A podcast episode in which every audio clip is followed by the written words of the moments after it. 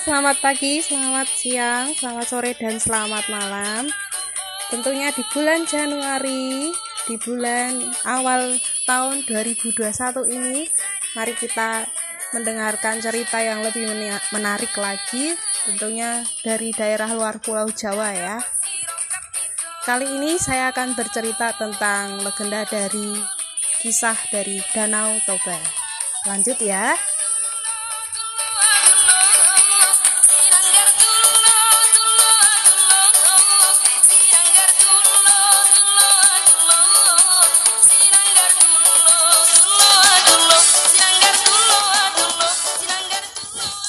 Di sebuah desa di wilayah Sumatera Utara di Tapanuli, tinggallah seorang laki-laki bernama Toba. Hidup seorang diri di gubuk kecil. Toba adalah seorang petani yang sangat rajin bekerja. Setiap hari menanam sayuran kebunnya sendiri. Hari demi hari, tahun demi tahun, umur semakin bertambah. Petani tersebut pun mulai merasa bosan hidup sendiri.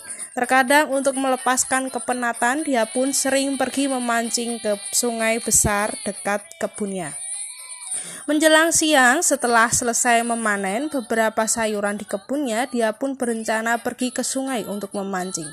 Peralatan pancing pun sudah dipersiapkannya. Di tengah perjalanan, dia sempat bergumam dalam hati berkata, Seandainya aku memiliki istri dan anak, tentu aku tidak akan sendirian lagi hidup melakukan pekerjaan ini setiap hari. Ketika pulang dari kebun, makanan sudah tersedia dan disambut anak istri. Oh, betapa bahagianya. Sampailah dia di mana di tempat biasa ia memancing.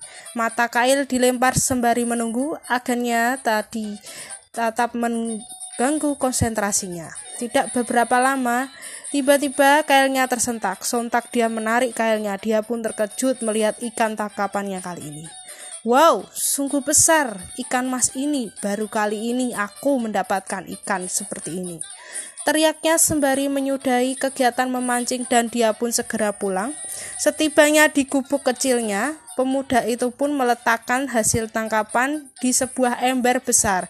Betapa senangnya dia ikan yang dia tangkap bisa menjadi lauk untuk beberapa hari. Dia pun bergegas menyalakan api di dapur lalu kembali untuk mengambil ikan emas yang ditinggalnya di ember besar. Betapa terkejutnya dia melihat kejadian tersebut. Ember tempat ikan tadi dipenuhi uang koin emas yang sangat banyak. Dia pun terkejut dan pergi ke dapur. Di sana pun dia kaget setengah hati. Ada sosok perempuan cantik berambut panjang. Kamu siapa? Aku adalah ikan yang kau pancing di sungai tadi. Uang koin emas yang di ember tadi adalah sisik-sisik yang terlepas dari tubuhku. Sebenarnya aku adalah seorang perempuan yang dikutuk dan disihir oleh seorang dukun.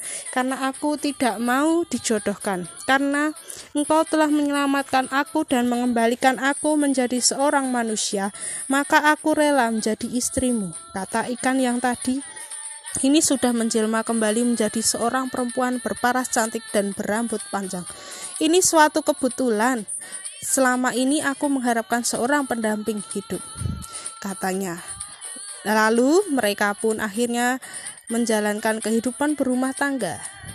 Maka ia pun setuju memperistri perempuan cantik tersebut. Perempuan berparas cantik tadi juga mengutarakan kepada petani Pak tadi sebuah syarat dan sumpah bahwa jika suatu hari nanti ketika engkau marah engkau tidak boleh mengutarakan bahwa asal usulku dari seekor ikan kepada siapa pun termasuk anaknya. Sebab jika engkau mengatakan itu, maka akan terjadi petaka dan bencana besar di desa ini. Petani itu pun menyanggupinya dan akhirnya mereka menikah. Hari demi hari, mereka pun hidup bahagia. Apa yang diharapkan petani selama ini pun sudah terwujud dan dia pun merasa bahagia sekali sampai mereka pun dikaruniai seorang anak laki-laki dan diberi nama Samosir. Samosir pun tumbuh besar, dia pun sudah bisa membantu orang tuanya bertani. Setiap hari Samosir di saat siang selalu mengantarkan makanan siang kepada ayah yang sudah dimasak oleh ibunya. Suatu hari siang itu petani sudah merasa lelah dan lapar. Sembari menunggu Samosir datang datang mengantarkan bekal siang. Tidak biasanya kali ini Samosir terlambat mengantarkan bekal orang tuanya. Di perjalanan Samosir mencium bekal yang dibawanya untuk orang tuanya.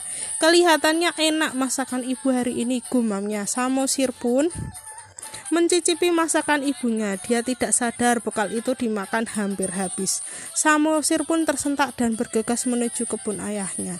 Dia melihat ayahnya sudah kelaparan dan kehausan, merasa berat. Samosir pun memberikan bekal kepada ayahnya dan terkejutlah ayahnya melihat isi bekal yang diberikan Samosir. Samosir, tadi lapar dan aku makan.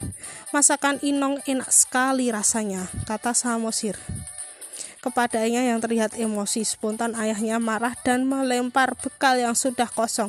Tadi sembari berkata kepada Samosir, Kurang ajar kau Samosir, dasar anak ikan kau ini.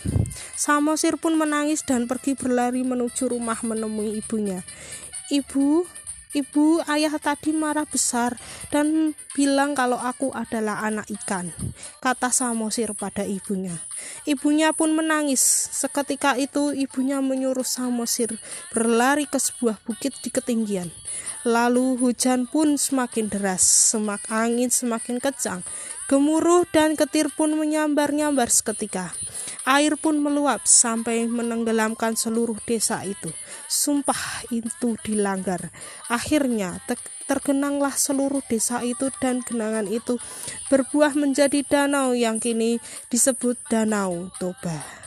Lalu pulau yang berat saat pulau tempat Samosir berlindung disebut Pulau Samosir. Oke, pesan dari moral dari cerita asal mula Danau Toba adalah Jangan melanggar sumpah yang pernah diucapkan karena buruk akibatnya di kemudian hari. Ingat, suatu saat kalau sudah berjanji harus ditepatin ya, jangan dilanggar. Oke? Terima kasih. Ini adalah cerita awal Januari kali ini. Dan sampai jumpa dan kita akan melanjutkan cerita selanjutnya ya. Dadah.